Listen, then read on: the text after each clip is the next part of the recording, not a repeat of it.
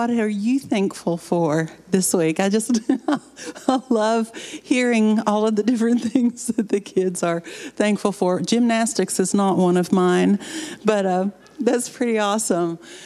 We are in a new series this week. We are entering into, you guessed it, Detangling Christmas.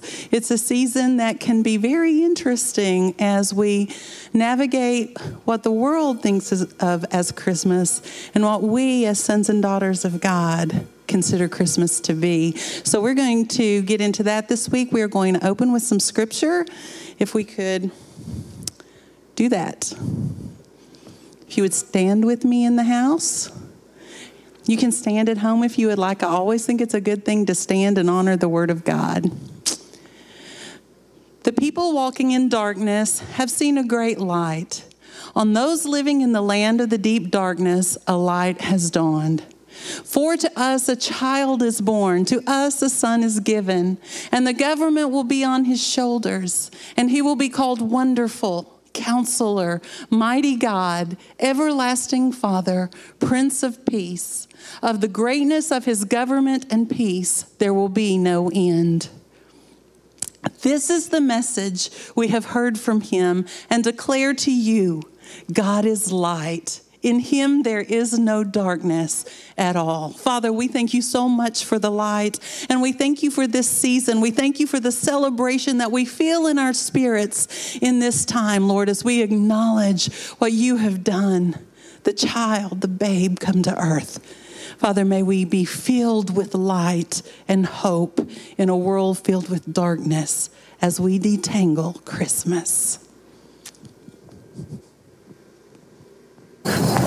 Merry Christmas, Spring House! Merry Christmas! Oh, it's the most wonderful time of the year! Aren't you so excited? It's Advent number one. It's right after Thanksgiving, and we're here to celebrate Christmas, and I'm so excited. Look at these presents. Aren't they so huge? They're a little small for my taste, but boy, they're so big. I love gifts. I love gift giving. What about you? Have you already done your Christmas shopping? Christmas time is here. Yuletide greetings. One of my favorite, favorite things of Christmas that I've already done this year is watching movies. Movies are such a great, great part of, of Christmas. There's so many great movies out there. But one of my favorite movies is the one that has the line in it that says, The best way to spread Christmas cheer is to sing loudly uh, is that how it goes? To sing loud for all who to hear. That comes from the movie Elf. I'm so worked up. I messed up the line, but that's okay. It's such a fun movie, and we're so joyful about it. Oh, you know what I love also about Christmas? Christmas songs. Frosty the snowman was a big, fat, big head man. Oh, look at this snowman. Isn't he incredible? Oh, I just love decorations at Christmas. Oh, Christmas is so much fun. Oh, look at his nose. It's a carrot. Isn't that crazy? Oh, but thinking of snow, it kind of makes me huh, a little bit cold. I love Christmas scarves. We have, I have a lot of Christmas scarves, but we just moved this week, so I couldn't get all of them. So I was able to pull this one out. But coldness makes me think of scarves. And it's so cold outside, and I think there might even be snow this week. Oh, I love Christmas because you get to wear Christmas sweaters and Christmas socks and, and all of the things, Christmas hats, all of those things. Oh, and my mom makes the best peanut butter fudge. Let me tell you, if you don't have peanut butter fudge at Christmas, you are missing out. Oh, my word. Oh, what is Christmas without fudge? Oh, my goodness. Wash it down with a little bit of eggnog, right? Mmm. Oh, oh, delightful, delightful. Make sure you get some peanut butter fudge and, and eggnog. There's great. Oh, you know Dancer, Dasher, and Dancer, and Connor, and Blitzen. Correct me, kids. Sing the song. Rudolph is here. Actually, he doesn't have a red nose, so it's not Rudolph, but he will do. Look at him. Oh, reindeers are part of Christmas, right? Ah, I love it. I love everything about this season. It's so great. Oh, I love stories. Stories are part of Christmas, aren't they? Twas the night before Christmas, and all through the house, not a creature was stirring, not even a mouse. Ah! It's lovely. It's wonderful. Oh, and what about let it snow? Let it snow, let it snow, let it snow. Let it snow, let it snow, let it. Oh, oh, oh, oh no. Uh, has this been here the whole time? Uh, oh, I'm so ashamed. Oh, guys. Oh no. Uh, okay. Um, So, we're starting this series called um, Detangling Christmas. And um, I seem to have forgotten a, a, a major part of, of the Christmas season and the celebration. And I just please, please forgive me as, as a pastor here. I should never, I should never leave Jesus to, to being last. Um, he, he's the reason why we have all of this. Uh, Jesus, yeah. Uh, the, the, oh boy. Um, well, here we are, and um, we're gonna we're gonna talk about detangling detangling Christmas. Wait a second. If if I really if I really think about it, hmm, if I really think about it, the way this stage look looks actually I think is a pretty right on depiction of how a lot of believers view Christmas. And it may even be to scale.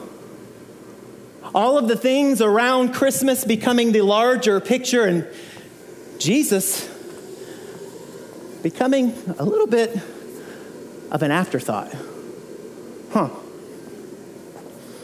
Let's talk about detangling Christmas. Uh, how does it, how do we get to a place where we fly through the month of November, we fly through the month of December, we get to December 26th, January 1st, and it's like Christmas has flown by. And yeah, we've, we've got more stuff, we have more clothes, we've put on some pounds, we've done all of those things, but man, sometimes there's some emptiness inside, isn't there? And, and there's some, it seems to be like that something is, is missing. And if we're not careful, the entire season will fly by and we'll get to January and we will have missed the entire point of Christmas.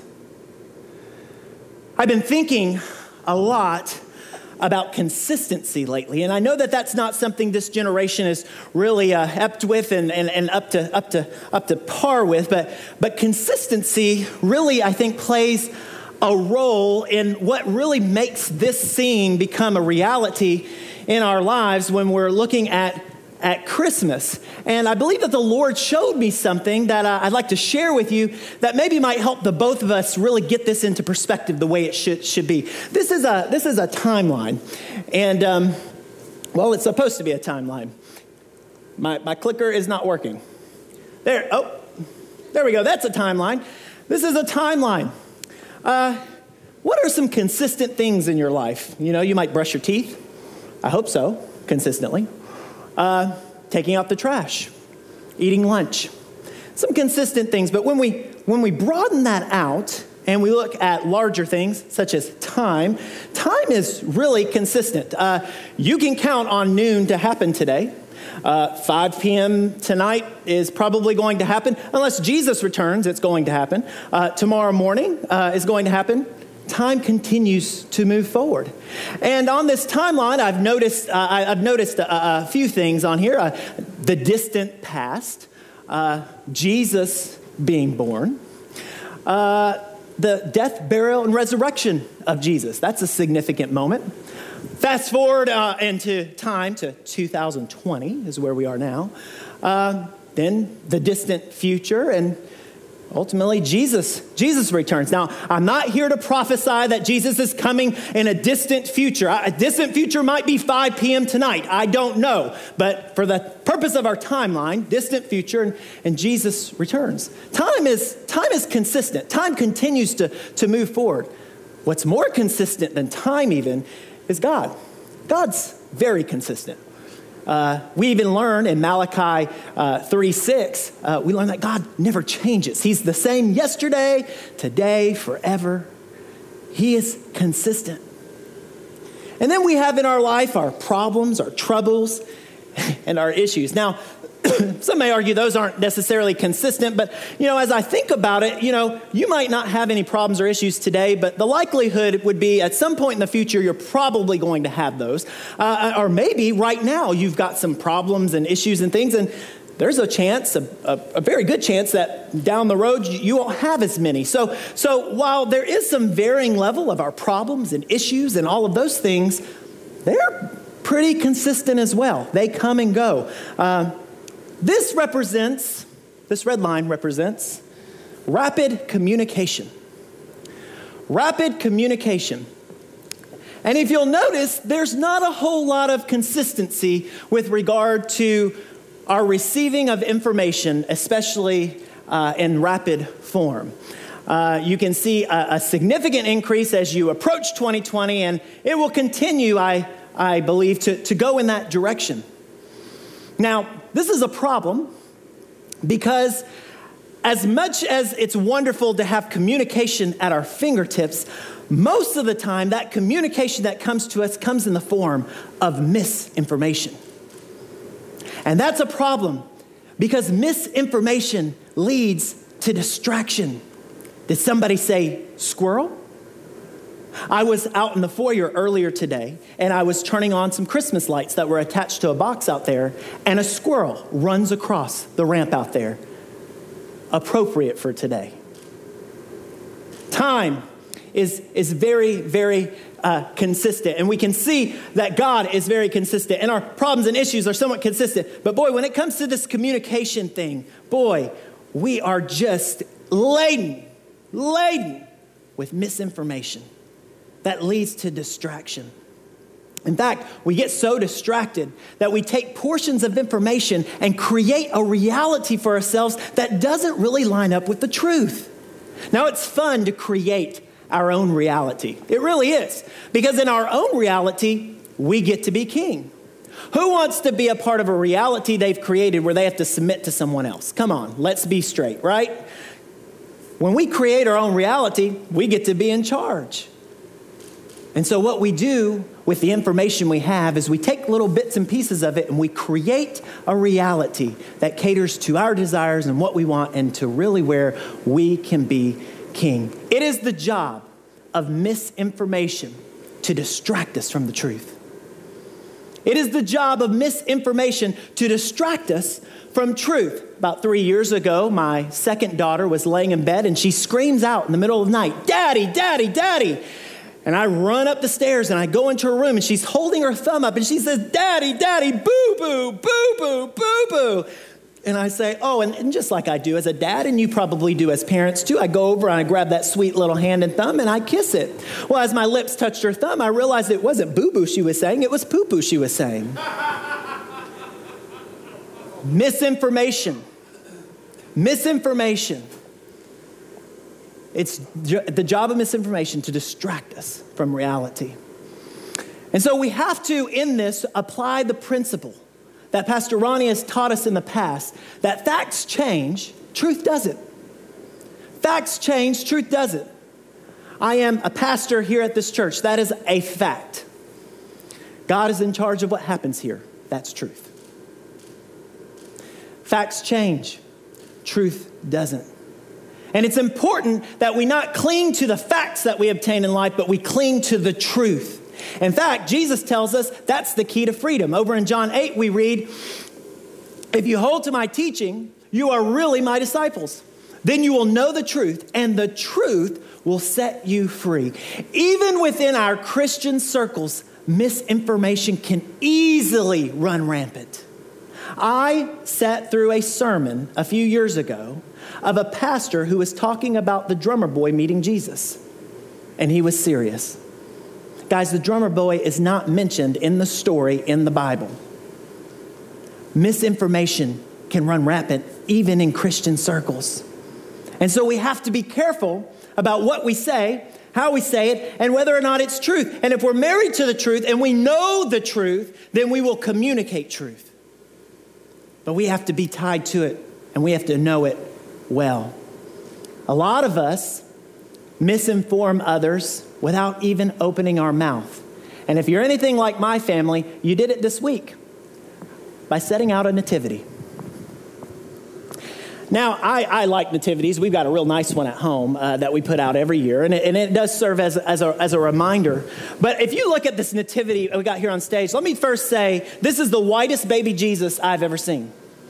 Jesus probably was not this shade of white, and, uh, and his parents probably were not looking uh, so polished together. In fact, if I ever had to dream up a scene where they would say, hey, let's take a picture for social media, this is what it would look like. Because I don't think this is exactly what this actually looked like. In fact, I know that parts of this aren't what it looked like back in, in, in, in, in Bible times. But if they were to put a picture together and say, let's put this on social media because this is what we really want people to see, but it's not really what's happening behind the scenes because you know Facebook is the truth all the time and what you see, right?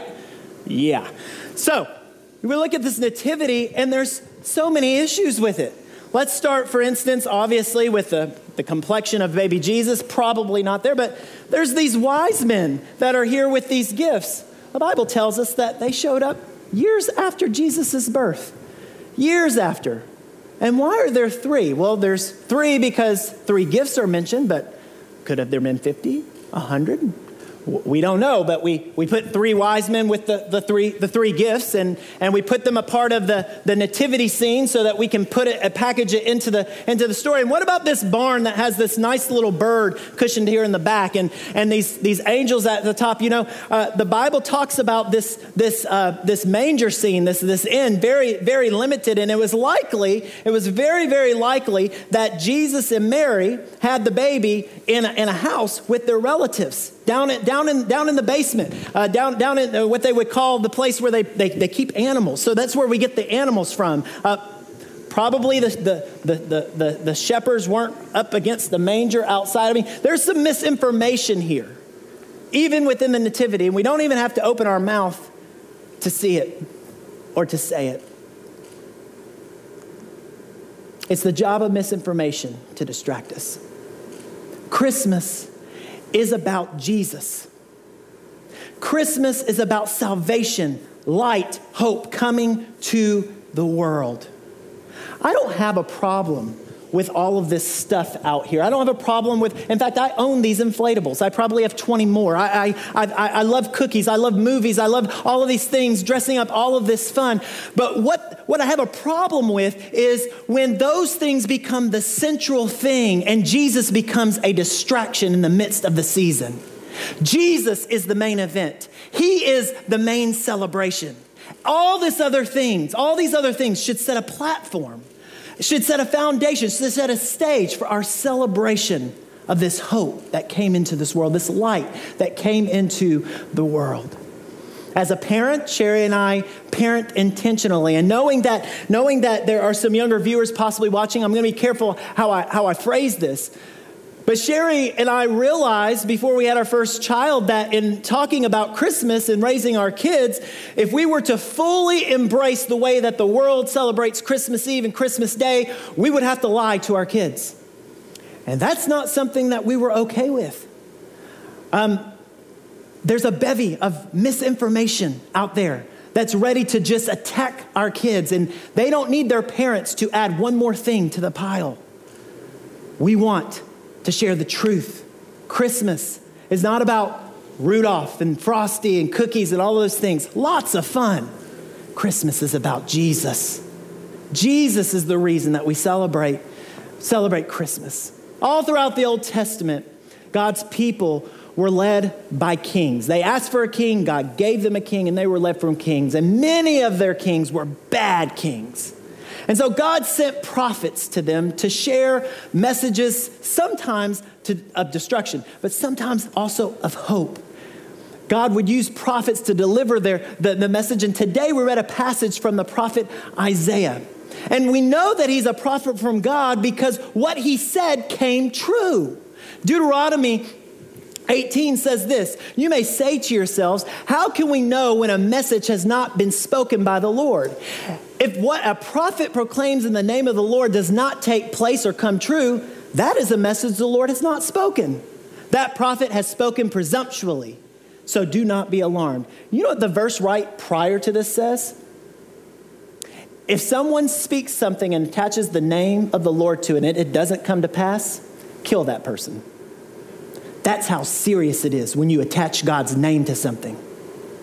Over in 2 Peter, we also read, above all, you must understand that no prophecy of Scripture came about by the prophet's own interpretation of things. For prophecy never had its origin in the human will, but prophets, through human, though human, spoke from God as they were carried along by the Holy Spirit.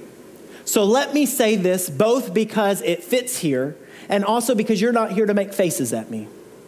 If someone has told you in recent days that Donald Trump is going to be the president for the next four years, and that does not become a reality, that person is not a prophet, and they have not heard from the Lord.